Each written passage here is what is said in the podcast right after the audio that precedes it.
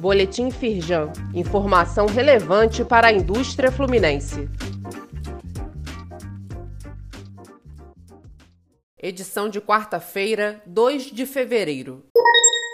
Construção civil é destaque no mercado de trabalho da indústria fluminense em 2021, aponta Firjan. A plataforma Retratos Regionais mostra que o setor criou mais de 14 mil postos de trabalho no estado durante o ano, sendo o maior responsável pela recuperação das vagas perdidas em 2020. Entre os segmentos industriais, foi seguido pelo de manutenção reparação e instalação de máquinas e equipamentos. Saiba mais no site da Firjan e confira os dados completos na plataforma Retratos Regionais. Aumento da Selic pode comprometer recuperação econômica em 2022. A Firjan acredita que a elevação da taxa em 1,5 ponto percentual já era esperada, mas ressalta que dados mais recentes revelam uma economia ainda fragilizada. Para a federação, é impreterível o resgate da credibilidade fiscal com a aprovação das reformas necessárias. Leia mais no site da Firjan.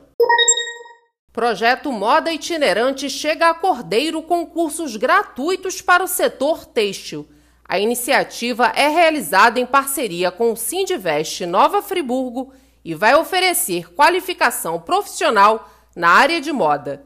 O empresário Marcelo Porto, presidente do sindicato, ressalta que o programa será um facilitador para a geração de emprego e renda para a população. Saiba mais no site da Firjan. Firjana Mídia. Imprensa destaca o anúncio do governador de 120 milhões em infraestrutura para indústrias.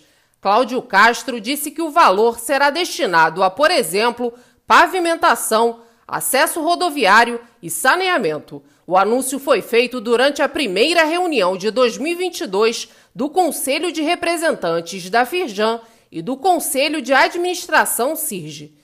Confira as reportagens através do link disponível neste boletim. Saiba mais sobre essas e outras ações em nosso site www.firjan.com.br e acompanhe o perfil da Firjan nas redes sociais.